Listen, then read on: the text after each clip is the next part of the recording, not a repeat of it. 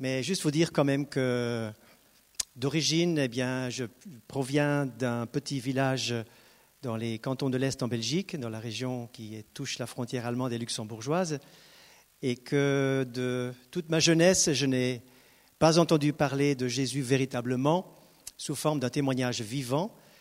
Nous avions notre religion en tant que villageois, en tant que toute famille qui pratiquait les mêmes choses. Nous allions tous ensemble dans les mêmes services, dans les mêmes offices, mais euh, rien ne se passait puisque c'était une tradition pure et simple qui faisait partie de la culture. Et jusqu'à l'âge de 21 ans, je n'ai jamais vu une Bible, je n'ai pas connu autre chose que ce que mes parents m'ont transmis, et puis ça s'arrêtait rapidement, j'avais rapidement fait le tour. Et dans ma soif de jeûne, j'ai pris un jour un sac à dos et puis je suis parti avec un billet de train au travers de toute l'Europe. Et dans ce voyage, Dieu a remarqué que j'avais soif d'autre chose. Dieu a vu que j'avais une curiosité, une, envie de connaître, un désir qui en réalité n'était pas exprimé sous forme je désire Dieu, je désire connaître Jésus, mais un désir profond que Dieu a remarqué, discerné, et sur lequel il a écrit quelque chose Walter, je vais te faire une rencontre qui va marquer ta vie. Et dans ce voyage, ça s'est passé en 1975, ce voyage, eh bien, j'ai rencontré fortuitement tout un groupe de jeunes, plusieurs milliers de jeunes. J'ai atterri en Bourgogne, à Thésée, et puis là, euh, c'est là qu'au travers d'un contact d'un jeune tout simple qui avait été délivré de la drogue, et il a témoigné de sa foi et de la délivrance, du miracle de Jésus. Nous étions toute une équipe de jeunes autour de lui parce que c'était tout nouveau pour nous, pour tout le monde. Et nous avons été touchés là pour la première fois. Et quelque chose s'est réveillé dans mon cœur à ce moment-là. Je suis revenu en Belgique et, continuant mes études d'ingénieur à l'époque, je suis retourné tout seul une année après. Toujours pas de contact avec une église évangélique quelque part, ça était complètement inconnu. Je suis retourné avec mon sac à dos, tout seul, en autostop, jusque depuis ma, Belgique natale, jusque, jusque à, Thésée, qui est près de Dijon. Et euh, euh, j'ai rencontré, sans avoir pris un contact, sans avoir écrit une lettre, sans avoir fait un téléphone, rien du tout. On est tombé nez à nez avec la même personne qui nous avait témoigné l'année d'avant. Et ce contact a été à ce moment-là décisif puisqu'il m'a dit, il faut que tu rencontres telle personne en Belgique qui a été touchée comme toi l'année auparavant. Et donc je suis remonté euh, en Belgique avec mon, pouce. Et puis euh, là, j'ai pris le seul bus qui passait dans mon village le matin. Et j'ai pris ensuite le train, le tram, le deuxième train, et puis j'arrivais avec mon parapluie sous la pluie. Euh, en Belgique, il pleut souvent. Je suis arrivé, j'ai sonné à une maison que je ne connaissais pas, et vous le croyez ou pas, mais celui qui m'a ouvert la porte, parce que cette maison était habitée par un ami que j'avais rencontré, avec qui je n'avais pas non plus de contact, et qui m'a ouvert la porte, il m'a dit Walter, je lui dis Albert, euh, on s'est vu il y a une année, comment ça se fait que tu arrives ici? Ben, Je ne sais pas, mais je viens te voir. Il dit rentre, je vais te montrer, j'ai été délivré de la cigarette, j'ai une Bible. Ce soir, tu viens avec moi à la réunion. Et ce soir-là, bien, j'ai été touché par le Seigneur. Et cette nuit-là, hébergé par un ami euh, euh, qui est devenu un ami depuis lors, euh, quelqu'un qui ne me connaissait pas, qui m'a aimé, qui m'a hébergé, qui m'a simplement accueilli tel que j'étais. il m'a annoncé encore l'évangile à 1 heure du matin. Et il m'a dit, Walter, qu'est-ce que tu veux? Je lui ai dit, je ne veux pas sortir d'ici tant que je n'ai pas vécu ce que vous avez vécu. Il faut être déterminé pour connaître le Seigneur. Il faut avoir envie. Il faut aller jusqu'au bout. Et ma vie, ça a été ça. Donc depuis ce moment, euh, depuis ma conversion, depuis l'intégration au groupe de jeunes, à l'époque à Liège, en Belgique, eh bien ma vie a pris un tournant, tout spécialement lorsque j'ai abandonné une carrière qui me souriait euh, à la fin de mes études et pour euh, aller à l'école biblique. Et ça a été la catastrophe pour mes parents qui ne comprenaient absolument pas pourquoi je faisais ça. D'ailleurs, ils avaient raison de ne pas comprendre parce que c'était complètement inconnu pour nous. J'étais le premier dans le village qui faisait une telle démarche et euh, personne ne savait ce que c'était qu'une église évangélique ou un collège biblique. C'était inconnu.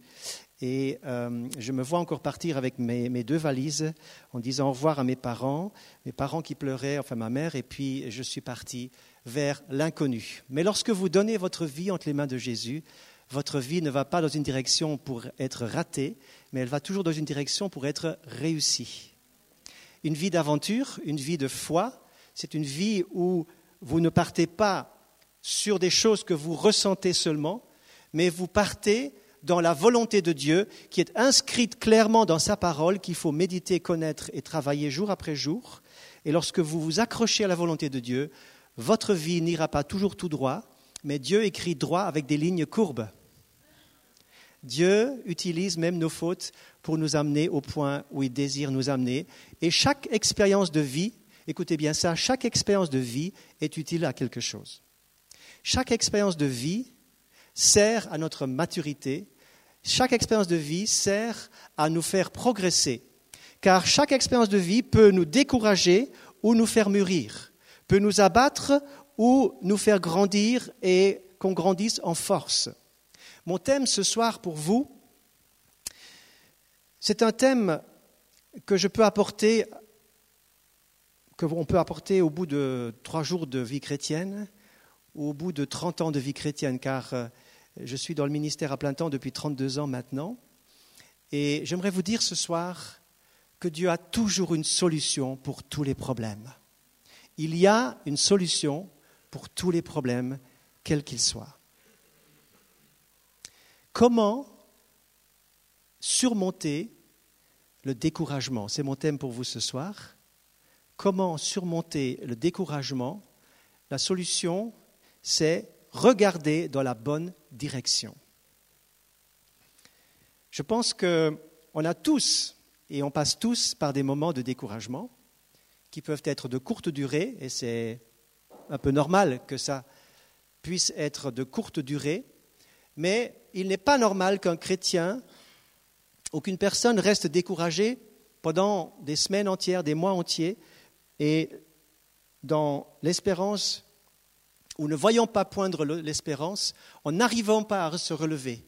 Et je voudrais vous donner ce soir quelques, quelques textes bibliques qui vont vous aider, qui vont nous aider à pouvoir se relever lorsque le découragement passe notre chemin, traverse notre route et croise notre, notre vie chrétienne. Car personne ici ne s'appelle Superman ou Spider-Man ou Batman ou James Bond, qui sont des gens qui sont toujours dans, dans, les, dans les victoires et qui ne sont jamais découragés. Ces gens-là sont des films, sont des héros de films et ne sont pas des gens réels. Mais à moins qu'il y ait Superman ici parmi nous ce soir, et je n'aurais pas rencontré, ah, il y a Superman là-bas quand même. Alors il faut que tu me donnes la clé pour ne jamais être découragé dans ta vie.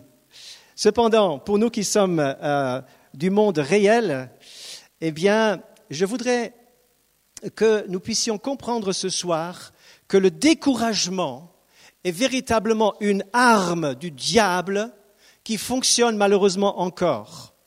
Il l'a utilisée depuis l'aube des temps. Et cette arme est vieille comme le monde et cette arme fonctionne encore, à moins que nous puissions lui résister d'une foi ferme. Nous résister d'une foi ferme pour le faire reculer et ne pas entrer dans son jeu de découragement. Pourquoi le découragement? Le découragement est principalement dû au fait que notre regard intérieur se fixe sur le problème. Et plus nous regardons le problème, plus le problème est étudié sous toutes ses formes, parfois le problème grossit au fur et à mesure que nous le regardons et que nous sommes impressionnés ou intimidés par le problème, au lieu de regarder le problème et d'être complètement paralysés et effrayés par le problème, et puis arrêter, stopper, découragés par le problème, eh bien la solution de Dieu, c'est de nous détacher du problème qui veut nous hypnotiser qui veut nous attirer l'attention et se lever nos regards vers le Seigneur Jésus qui nous donne des promesses, car les promesses de Dieu sont la vérité. Et nous devons nous attacher à la vérité plutôt que de rester fixés sur les réalités de la vie. Vous allez me dire, mais ça, c'est pas possible. Les réalités, c'est quand même quelque chose qui est là, c'est concret tout ça. Mais les réalités ne doivent pas faire de nous des gens qui sont bloqués par les réalités, qui sont arrêtés et qui sont découragés par les réalités difficiles de cette vie, mais nous devons détourner nos regards des réalités pour les fixer sur l'invisible, car les choses invisibles sont éternelles et les réalités terrestres sont passagères. C'est pourquoi n'importe quel problème est toujours passager. Au bout de chaque tunnel, vous aurez une sortie du tunnel. C'est une question de temps. Le découragement vient lorsque la vérité de la parole a été oubliée au profit des réalités autour de nous. Lorsque ces réalités nous imposent, menacent et écrasent. Le découragement survient lorsque les réalités sont comprises comme des menaces et lorsque l'on prend les réalités comme les ultimes vérités. Et l'ennemi aime nous mentir là-dessus. Il aime nous dire, tu vois, ça c'est un problème que tu ne peux pas faire bouger. Ça, ça ne changera jamais. Il y a des choses qui ne changeront pas. Il y a des choses qui vont rester comme ça. Et toi, ton cœur, il ne changera pas. Et l'ennemi voudrait justement nous faire mentir, nous mentir sur ce point en disant que les réalités sont des vérités. Or, les réalités doivent être placées en dessous de la vérité qui est la proclamation de la puissante parole de Dieu, qui ne doit pas rester dans ce livre, mais qui doit s'imprégner dans notre cœur, qui doit remplir notre cœur et qui doit passer par notre bouche par une proclamation de foi et de victoire. Et à ce moment-là, la vérité sera opérationnelle, elle sera puissante. Je pensais que vous allez dire Amen, mais ce n'est que le début du message, ce n'est pas grave. Le découragement produit en nous une sensation d'éloignement. Ça a été dit dans une des paroles tout à l'heure. Quelqu'un se sentait éloigné de Dieu. Même si nous sentons parfois que Dieu semble, semble absent, on peut se sentir loin, mais ce n'est toujours qu'une question de sentiment. Et les sentiments peuvent mentir. Car la vérité, c'est ça. Dieu dit, je ne te délaisserai jamais, je ne t'abandonnerai jamais. Il a dit, je suis tous les jours avec vous jusqu'à la fin du monde. Ça, c'est la vérité. Mon cœur me dit peut-être, mais je ne sens pas ces choses-là. Ça, c'est les réalités de ton cœur c'est tes émotions, tes sentiments et tes circonstances et ton état d'âme. Place la vérité de la parole de Dieu au-dessus de ton cœur qui est chamboulé. Le juste ne vivra pas par les sentiments, mais par la foi. Par la foi. Dans Lamentation de Jérémie, c'est un texte qui existe dans votre Bible, un petit livre de pas grand-chose, six chapitres cinq chapitres. Nous lisons un texte intéressant. Jérémie était un prophète qui a beaucoup euh, pleuré, il s'est aussi beaucoup lamenté, il était très sensible comme homme. Et euh, les gens sensibles sont, euh, en ramassent plus que d'autres, je pense, parce qu'ils ils prennent à cœur les choses et ils sont vite touchés, etc. Alors, dans chapitre 3, verset 19, il est dit ceci. Quand je pense à ma détresse et à ma misère, à l'absinthe et au poison, comme mon âme s'en souvient, elle est abattue au-dedans de moi. Mais voici ce que je veux repasser dans mon cœur, ce qui me donnera de l'espérance. Les bontés de l'Éternel ne sont pas épuisées, ses compassions ne sont pas à leur terme, elles se renouvellent chaque matin. Oh, que ta fidélité est grande. L'Éternel est mon partage, dit mon âme, c'est pourquoi je veux espérer en lui. L'Éternel a de la bonté pour qui espère en lui. Pour l'âme qui le cherche, il est bon d'attendre en silence le secours de l'Éternel. Je peut-être le montrer pour qu'on puisse le relire encore une fois. Lamentation 3, 19 jusque 26. Quand je pense à ma détresse et à ma misère, c'est vrai que quand les yeux de Jérémie étaient fixés sur ses détresses, quand il regardait cela, il avait envie de tout lâcher, il avait envie d'abandonner, il avait envie d'être abattu au-dedans de lui. Il y a tant de choses en Israël qui avaient raison de sa foi, qui avaient raison. Il n'était pas écouté, on ne recevait pas son message. Les choses, malgré sa prière, allaient de mal en pis, etc. Il dirait, quand je pense à ma détresse et à ma misère, et à tout ce poison, tout ce qui ne marche pas, tout ce qui empoisonne ma vie, alors je suis abattu, découragé. Mais voici ce que je veux repasser dans mon cœur. Les bontés de l'Éternel ne sont pas épuisées, ses compassions ne sont pas à leur terme.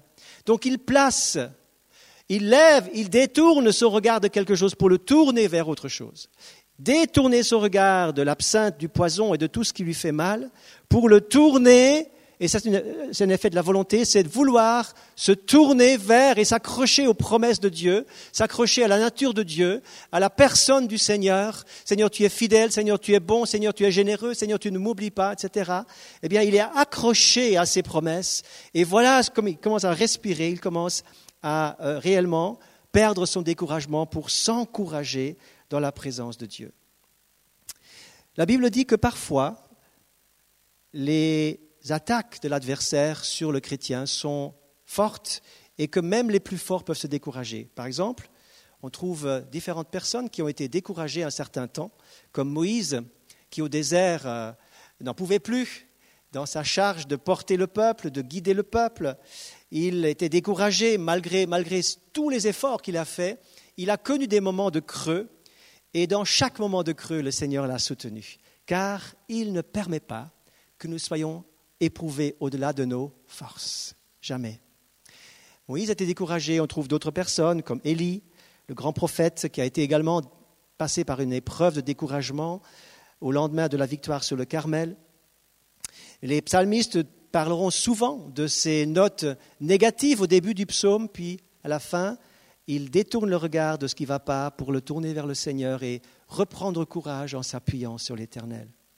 Il est même dit que l'apôtre Paul, hein, le grand apôtre Paul, le grand missionnaire, qui a fondé tant d'églises, qui a ouvert tant de champs missionnaires, lui aussi a connu des temps de découragement et on parlera tout à l'heure de plusieurs, plusieurs points euh, par rapport à son témoignage à lui. Et il a toujours repris courage. Et parfois, il a reçu le courage par l'amitié de ses frères. Parfois, il a reçu courage par un ange qui lui est apparu. Parfois, il a reçu courage par, par quelqu'un qui a pensé à lui. C'était merveilleux quand on lit les textes dans les actes sur l'apôtre Paul. Alors, il peut y avoir beaucoup de raisons du découragement. Des raisons personnelles, par exemple, la solitude, la santé, un vide, une fatigue, un manque de sens à sa vie, on est comme dans le brouillard, on ne sait pas comment s'orienter. Ça peut être aussi à cause de différentes circonstances autour de nous, une mauvaise nouvelle, une épreuve, parfois une épreuve sur épreuve, des injustices au travail, des pressions, de la méchanceté des autres, la dureté de la vie, etc.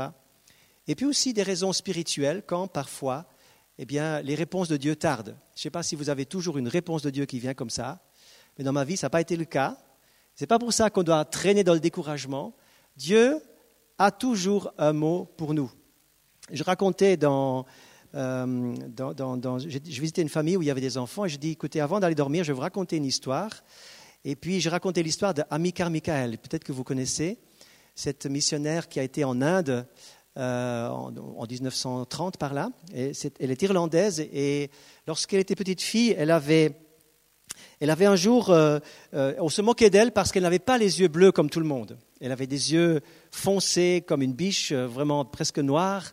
Et puis, voilà, en tant que petite fille, elle souffrait d'être différente. Et puis alors un jour, elle s'est mise devant le miroir. Et elle dit, Seigneur, maintenant je te fais une prière. Tu sais que ma maman, elle croit en toi, puis moi aussi je crois en toi. Et je prie, Seigneur, que quand je vais ouvrir les yeux, je vais croire que mes yeux seront bleus. Alors elle reste un moment les yeux fermés devant le miroir. Et puis elle ouvre les yeux, et puis c'était des yeux bruns. Ses yeux n'avaient pas bougé. Alors elle a été découragée un moment, puis elle a dit, ben, le Seigneur a dit non. Tout simplement, c'était non. Et des années plus tard, elle a été appelée au ministère pour aller en Inde et elle, s'est occupée dans la province du Sud, au Tamil Nadu elle a ouvert, euh, en fait, elle a sauvé des jeunes filles qui étaient en fait euh, consacrées au temple et qui étaient vendues dans les temples de, l'hindouisme.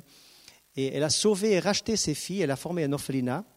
Et un jour, sa vie, a été mise à prix parce qu'elle était persécutée et pourchassée par les prêtres de, ces temples à l'époque. Et comme euh, il y avait des razzias qui se faisaient, elle, avait pris donc, comme toutes les femmes indiennes, un sari, elle était habillée en sari. Et pour avoir la peau un peu plus foncée, elle avait mis du café un petit peu dans son visage, elle avait maquillé ses mains avec du café pour être un peu plus. Et puis elle avait complètement enveloppé son visage aussi. Et lorsque les, les, ennemis sont venus, ils ont regardé avec une lampe de poche, ils ont regardé. Et puis lorsqu'ils ont vu tous les visages, ils ont vu, ils ont passé sur son visage. Et quand ils ont vu ses yeux qui étaient bruns foncés, comme tous les Indiens, eh bien, ils sont passés au travers et ça lui a sauvé la vie. Voilà l'histoire d'Amika Michael. Et Dieu ne répond pas toujours. Dieu parfois dit oui, Dieu parfois dit non, Dieu dit parfois attends, plus tard. Alors, le Seigneur ne nous oublie jamais. Il a entendu nos prières et il sait ce qui est bon pour nous. Et parfois, nous ne devons pas nous décourager lorsque Dieu ne répond pas tout de suite comme on veut. Il y a une persévérance, il y a une attente dans la foi à avoir et à garder dans son cœur, à garder cette paix du cœur. Hein, garder la paix du cœur. Je voudrais vous parler maintenant de trois raisons principales de découragement. Il y en a beaucoup, mais trois me semblent être importantes. Trois raisons de découragement. La première, lorsque la souffrance frappe à notre porte et lorsqu'elle insiste. Deuxième raison, lorsque l'opposition te barre la route. Et troisième, lorsque le comportement des autres te fait mal. L'apôtre Paul a vécu ces trois situations. Et je regarde avec vous dans 2 Corinthiens 1.8. 2 Corinthiens 1.8. Et je lis un texte, chapitre, 2, chapitre 1, verset 8, 2 Corinthiens 1.8. Nous ne voulons pas, en effet, vous laisser ignorer, frères, au sujet de la tribulation qui nous est survenue en Asie, que nous avons été excessivement accablés au-delà de nos forces, de telle sorte que nous désespérions même de conserver la vie. 2 Corinthiens 4, 8. 2 Corinthiens 4, 8. Nous sommes pressés de toute manière, mais non écrasés, désemparés, mais non désespérés, persécutés, mais non abandonnés, abattus, mais non perdus. L'apôtre Paul était un homme qui a beaucoup souffert, pas seulement à cause de, circonstances de vie, mais aussi dans le ministère. Il était dans la volonté de Dieu et il a souffert en étant dans la volonté de Dieu. Chaque souffrance est spéciale. On ne peut pas comparer une souffrance à une autre. Chaque souffrance est particulière. Il n'y a pas de comparaison possible. Peut-être que vous avez l'impression que votre souffrance est spécialement grande. Et puis lorsque vous voyez à côté de vous quelqu'un qui souffre, vous dites mais ça c'est rien. Ou alors ça c'est énorme par rapport à moi. On ne peut pas comparer parce que chacun à notre niveau, nous avons une intensité de souffrance que seul Dieu peut mesurer et qu'on ne peut pas comparer euh, aux autres. Sur la terre, il y a une infinité de degrés de souffrance et Dieu connaît chacune de ces intensités qui peuvent nous toucher. On ne peut pas expliquer non plus la souffrance. On ne peut pas non plus donner vraiment en disant ça, il souffre parce qu'il y a ça, parce qu'il y a ceci. On ne peut pas toujours expliquer, parfois même les souffrances très injustes. Elles peuvent provoquer en nous des découragements, des colères et des révoltes. Comme je l'ai dit, même dans la volonté de Dieu, alors qu'on ne l'a pas cherché, qu'on ne l'a pas demandé, qu'on lutte contre, on peut souffrir parce qu'on est dans une, dans une situation de solidarité et de souffrance. Quand je vois quelqu'un souffrir, eh bien quelque part, je, je prends part à sa souffrance. Et Dieu nous aide à porter la souffrance. Dieu nous aide à, être compatissants et à prendre des choses dans la souffrance des autres, mais aussi dans notre propre souffrance. Nous sommes finalement dans une école où nous apprenons un tas de choses et on ne les apprendrait jamais si on ne souffre jamais. La souffrance fait partie de notre éducation. Mais il y a des souffrances qui sont qu'on pourrait éviter. Par exemple, des souffrances qui sont dues à des à des mauvais choix. Des choix qui ne sont pas bons, et ces mauvais choix peuvent conduire à des souffrances qui sont quasiment programmées à l'avance. Frères et sœurs, chers amis, je voudrais que vous évitiez ce genre de souffrance-là. Ne rentrez pas dans un chemin en étant dirigé uniquement par ce que vous pensez être juste vous. Considérez la parole de Dieu, considérez ce que des responsables peuvent dire. Considérez les circonstances, considérez la paix de Dieu dans votre cœur. N'allez pas de l'avant lorsque vous n'avez pas la paix de Dieu dans votre cœur. Ne soyez pas guidés uniquement par les sentiments et n'avancez pas là où vous êtes sur un chemin où vous n'écoutez plus personne. Je connais des personnes qui, qui ont fait ce genre de choix et qui ont ensuite prié Seigneur, il faut que tu m'aides, Seigneur, il faut que tu changes les circonstances. Mais elles sont entrées dans un chemin de désobéissance claire. Puis on demande que le monde entier se mette en marche pour que ça s'arrange. Et il n'y a pas grand-chose qui s'arrange. Parce qu'on n'est pas dans la volonté de Dieu. Parce qu'on n'a pas écouté le Seigneur, tout simplement. Je vais vous lire un extrait de lettre que j'ai reçu d'une personne qui manifestement regrette amèrement de ne pas avoir écouté lorsqu'il fallait le faire, alors que beaucoup lui avaient dit ne fais pas cela. Elle dit ceci Je suis loin de ma vie chrétienne dont j'ai rêvé. Marcher avec le Seigneur, l'écouter et le servir. J'essaye de m'encourager avec cette espérance que le meilleur reste à venir. Je m'attends toujours à un miracle. J'ai toujours cet amour qui déborde pour Jésus malgré ma culpabilité. J'ai tant à déposer au pied de la croix. Je garde l'espoir d'un changement, de quelque chose de grand qui va changer, d'incroyable comme Jésus sait si bien le faire. Elle continue sa lettre en étant d'un côté plein d'espérance, et d'un autre côté plein de, pleine de culpabilité. Alors, ne soyez pas de ceux qui s'engagent dans un chemin solitaire, sans la paix de Dieu, sans l'approbation de Dieu, en étant hors de sa volonté, en croyant que tout va s'arranger, et puis après on pleure parce qu'on est dans la souffrance.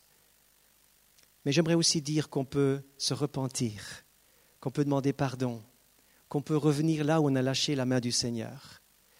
Et la souffrance, parfois, c'est un chemin qui nous aide à revenir. La souffrance peut décourager lorsqu'elle semble trop longue. Job disait, S'il est possible de peser ma douleur, si on la mettait tout ensemble sur une balance, elle serait plus pesante que le sable de la mer. Job savait quelque chose sur la souffrance. Je crois qu'il aurait aujourd'hui un, doctorat en souffrance, un master ou un, 42 chapitres de grande crédibilité dans son doctorat, son mémoire sur la souffrance, parce qu'il en connaissait un bout. Et il nous a dit que tout au début de son livre, il a dit, malgré tout ce qui lui arrive, il n'attribuera rien de mauvais, rien d'injuste au Seigneur. Vous savez, le diable cherchera toujours que dans la souffrance, on se révolte contre Dieu. Et c'est ça qu'il veut. Que lorsqu'on a mal, qu'on accuse Dieu, qu'on rende Dieu responsable, ou qu'on lui dise simplement, mais pourquoi tu n'as pas évité cela? La souffrance est un grand thème qui peut décourager tant et tant de gens. Job n'a pas été seulement cet homme qui a, a crié sa douleur, parce que le livre de Job, c'est l'autorisation de dire ce qu'on a à dire, de dire ce qu'on pense, de, dire son désastre, de, dire et de pouvoir mettre par écrit son désarroi, ses doutes et tout ce qui ne va pas tout ce qui est si difficile à vivre, eh bien, le Seigneur a, laissé Job mettre tout ça par écrit. Dieu a été patient pour entendre tout cela, et ses amis également. Mais à la fin, il pouvait dire, c'est vrai, je n'attribue rien d'injuste à Dieu. Il a dit, mais je sais que mon Rédempteur est vivant. Maintenant, j'avais entendu parler de toi, maintenant mon œil te voit. Il avait une relation différente et beaucoup plus proche avec le Seigneur. Et l'apôtre Jacques va dire, eh bien, nous disons bienheureux des gens qui souffrent patiemment, comme Job. Et l'apôtre Jacques va dire, mais vous avez vu la fin que le Seigneur lui accorde, car le Seigneur est miséricordieux et plein de compassion, car il y a toujours un, bout au tunnel. Il y a toujours un tunnel, c'est un passage. La souffrance est toujours un passage.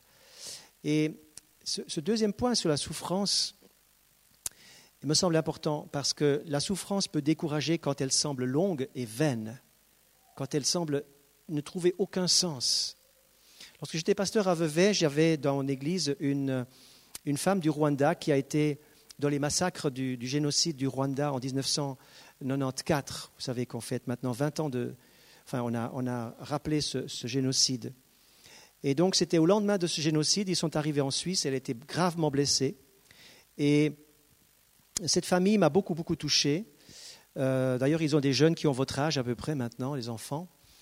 Et cette maman disait au début, mais la souffrance, elle disait, Seigneur, j'aurais voulu, j'aurais voulu mourir pour toi, j'aurais voulu mourir pour l'Évangile, j'aurais voulu encaisser des coups juste parce que j'étais chrétienne et que je croyais en Jésus, mais être massacrée simplement parce que je suis d'une autre tribu, d'une autre ethnie, que, et encore dans mon propre pays, eh bien c'est tellement vain et tellement inutile que je ne comprends rien et je trouve ma souffrance tellement injuste et inutile. Jusqu'au jour le Seigneur lui a donné le grand message du pardon. de pardonner à ceux qui ont cherché à la massacrer, à pardonner à son peuple, à pardonner à son pays, etc. La souffrance peut être vaine parfois. Et quelqu'un l'a dit comme cela, Dieu n'est pas venu pour supprimer la souffrance, quoiqu'un jour elle sera entièrement supprimée, et nous devons nous réjouir de cela, mais Dieu est venu pour la remplir de sa présence. Et lorsque la présence de Jésus est venue dans cette femme, au travers de la démarche du pardon, parce que tant qu'elle n'avait pas pardonné, le ciel était fermé, elle se cognait contre un mur, et elle ne pouvait comprendre, son intelligence n'arrivait pas à saisir pourquoi ça lui été arrivé, pourquoi elle était entraînée malgré elle dans cette souffrance incroyable.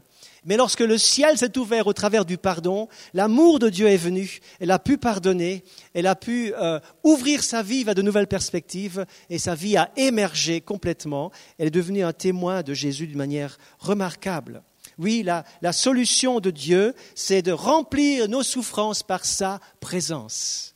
Alléluia. Sa présence, la présence de Jésus est vraiment la clé pour, euh, pour ne pas se décourager quand on souffre. Quand quelqu'un souffre, dit l'apôtre Jacques, si tu souffres, prie. Prie, simplement, et c'est tout ce qu'il est dit. Si quelqu'un souffre, qu'il prie. La souffrance nous amène à prier davantage et à ne pas nous éloigner, c'est ce que l'ennemi cherche, je l'ai dit, mais à nous rapprocher encore du Seigneur, à nous rapprocher de lui. La souffrance peut nous éloigner de Dieu ou au contraire nous approcher de Dieu. C'est pour ça que dans une église, c'est tellement important d'être ensemble, parce qu'on peut prier les uns pour les autres les uns pour les autres, afin que personne ne lâche prise lorsqu'il souffre. Parfois les souffrances physiques, c'est important, mais les souffrances intérieures parfois sont énormes aussi. Alors prions lorsque nous souffrons. Il est dit, dans leur détresse, ils crièrent à l'Éternel et il les délivra de toutes leurs angoisses. Il m'invoquera, je lui répondrai, je serai avec lui dans la détresse. Dieu est avec nous dans la détresse. Il est avec nous dans la détresse. Il a passé par là où nous passons. Il connaît ce que nous connaissons. Il sent ce que nous sentons.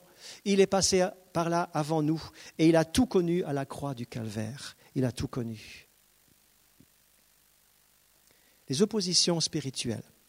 L'apôtre Paul, toujours, donc, nous raconte qu'il a subi des souffrances, parfois de manière très injuste, mais il a aussi connu de l'opposition. Par exemple, dans, dans, le livre des Actes, vous rencontrez plusieurs textes, Actes 13, 18, 28, où il est dit que les Juifs furent remplis de jalousie et ils s'opposaient à ce que disait Paul chapitre 18, verset 6. Les Juifs faisaient alors de l'opposition en, euh, en se livrant à des injures. Acte 28, 19. Les Juifs s'opposaient à lui et j'ai été forcé d'en appeler à César, dit-il. Donc cette opposition ouverte a été vraiment un fardeau pour l'apôtre Paul. Je prends deux, deux, trois situations. Vous prenez une décision courageuse. Vous dites, Maintenant, je vais arrêter d'être négligent. Maintenant, je vais reprendre ma vie spirituelle en main. Je vais prier un peu plus. Je vais lire ma Bible le matin. Euh, je vais faire une démarche vers quelqu'un pour euh, me réconcilier. Je vais arrêter de fumer. Je vais me distancer d'une relation qui n'est pas juste. Euh, je vais revenir régulièrement à l'église. Je vais m'engager dans le baptême. Je vais commencer un service. Je vais me rendre disponible pour servir, etc. Lorsque vous prenez une décision comme ça, qu'est-ce que vous remarquez? Que tout à coup, quelqu'un qui dort se lève et s'oppose à vous. Un personnage invisible, quelqu'un qui euh, tout à coup vient de nulle part et commence à contrer toutes les bonnes décisions que vous êtes en train de prendre. Ça s'appelle une opposition spirituelle. C'est incroyable, c'est carrément indéfinissable que de, rien et de nulle part, il y a une opposition quand vous voulez faire quelque chose qui est juste aux yeux de Dieu. Quelqu'un qui semblait dormir se lève pour vous bloquer, pour vous arrêter et vous décourager. Deuxième situation, vous priez pour une victoire sur une mauvaise habitude de votre vie. Vous avez pris une décision juste et vous persévérez, vous luttez contre la tentation. Et puis tout à coup vous avez, vous avez réussi à, tenir un certain temps contre les tentations. Et puis tout à coup il y a une rechute. Et vous êtes découragé, de cette rechute, vous vous demandez qu'est-ce qui se passe, pourquoi vous êtes tombé dans ce piège, vous êtes même dégoûté de vous-même, et cela peut être tellement décourageant, et l'ennemi est tellement content de ce que lorsque vous, lorsque, lorsque vous êtes tombé, eh bien, il a encore envie de, il pousse encore sur votre tête pour que vous soyez bien en bas. L'ennemi fait comme ça. Lorsqu'il ne peut pas vous arrêter, il vous pousse en avant, ou alors il vous stoppe, et lorsque vous êtes par terre, il vous pousse encore un peu plus bas pour que vous soyez entièrement sous terre. La parole de Dieu dit encore, Ne te réjouis pas à mon sujet, mon ennemi, car si je suis tombé, je me relèverai. Proverbe 24 nous dit, Sept fois le juste tombe, et sept fois il se relève. Alors, nous devons tous apprendre, tous apprendre, que nous soyons jeunes de la foi ou âgés de la foi, le combat spirituel contre tout ce qui s'oppose à notre foi, à notre marche et aux, bonnes, bons choix qui sont devant nous. Encore un exemple, vous priez pour quelqu'un, pour qu'il se convertisse, pour qu'il change de vie, pour qu'il soit attiré vers Jésus, pour qu'il puisse faire un, choix juste. Vous priez pour que sa vie change, pour qu'il soit libéré ou guéri. Mais la réponse tarde. Et parfois, au lieu de la réponse, vous avez le contraire qui se passe. Et même parfois, c'est pire. C'est parfois le contraire qui se passe. Et vous dites, mais qu'est-ce qui se passe? J'ai prié, puis c'est, il se passe rien, ou alors il se passe le contraire. Je vois rien arriver, il me semble que ça n'a rien changé. Vous êtes dans le doute et vous êtes découragé, et vous pouvez aussi, encore une fois, dire, mais Seigneur, pourquoi? Et lorsque vous vous arrêtez de nouveau devant ces réalités, au lieu de lever les yeux vers la parole, vous pouvez vous décourager. La clé dans ce que je veux dire dans ce point, c'est qu'il faut prendre les armes de Dieu et résister à celui qui se lève pour vous s'opposer à votre, manière juste de travailler et de de prier. Lorsque vous prenez une bonne décision, c'est bien. Lorsque vous prenez une bonne initiative, c'est bien. Lorsque vous priez pour quelqu'un, c'est bien. Mais l'adversaire n'est pas content. Il va se lever à ce moment-là. Il ne se lèvera pas avant, mais il va se lever à ce moment-là pour vous arrêter et vous stopper parce qu'il ne veut pas que les choses avancent et bougent. Dans Ephésiens 6, il est dit, nous n'avons pas à lutter contre la chair et le sang, mais contre des dominations des autorités dans les lieux célestes. Et chaque chrétien peut être revêtu et doit être revêtu des armes du Seigneur pour tenir et avancer et ne pas se laisser impressionner. Il faut apprendre le combat spirituel, comme le petit David, le jeune David qui était face à Goliath, qui s'est levé de toute sa hauteur pour impressionner toute l'armée d'Israël. Et cette opposition spirituelle a paralysé toute une, toute une armée. Et par son langage, parce qu'il disait, vous êtes rien, vous êtes que des esclaves de Saül, vous ne pouvez rien faire, je suis là. Matin et soir, il répétait cela. Et ce mensonge, l'adversaire a commencé à influencer tellement l'armée d'Israël qu'ils étaient paralysés de peur. Mais David, au lieu de regarder le géant, il a regardé les promesses de Dieu. Il a dit, mais moi, je suis en Dieu et moi je porte le nom du Seigneur, et je viens contre toi au nom du Seigneur, et je te couperai la tête. Donc il a été rempli de cette promesse de la vérité, au lieu d'être impressionné par la réalité. Et c'est ça que nous devons faire lorsque l'opposition se lève. Nous ne devons pas regarder aux réalités que ça n'a pas marché, que c'est pire encore ou que je suis encore retombé une fois de plus. Nous devons regarder à ce que Dieu nous dit dans sa parole. C'est pour ça que nous devons nous imprégner des promesses de Dieu. Il faut que ce livre ne soit pas ouvert de temps en temps, juste quelques, quelques versets qu'on aime, mais il faut l'étudier, il faut s'en imprégner, il faut que cette parole habite dans nos cœurs et qu'elle passe par notre bouche, qu'elle passe par notre bouche, qu'elle soit proclamée avec foi contre l'opposition. Que personne ne se décourage à cause de ce Philistin, disait David. Ton serviteur ira se battre avec, avec lui et il va lui dire, je viens contre toi au nom de l'Éternel que tu as insulté. Alors, les oppositions spirituelles. Ne prenez pas tous les obstacles comme des oppositions spirituelles. Mais quelquefois, c'est bien le cas. Il y a quelqu'un qui veut vous empêcher d'entrer dans votre vocation. Il y a quelqu'un qui vous empêcher d'aller plus loin, qui vous empêcher que vous soyez encouragé par les exaucements, que vous ayez du résultat. Revêtez-vous de toutes les armes spirituelles. Revêtez-vous de la présence de Dieu.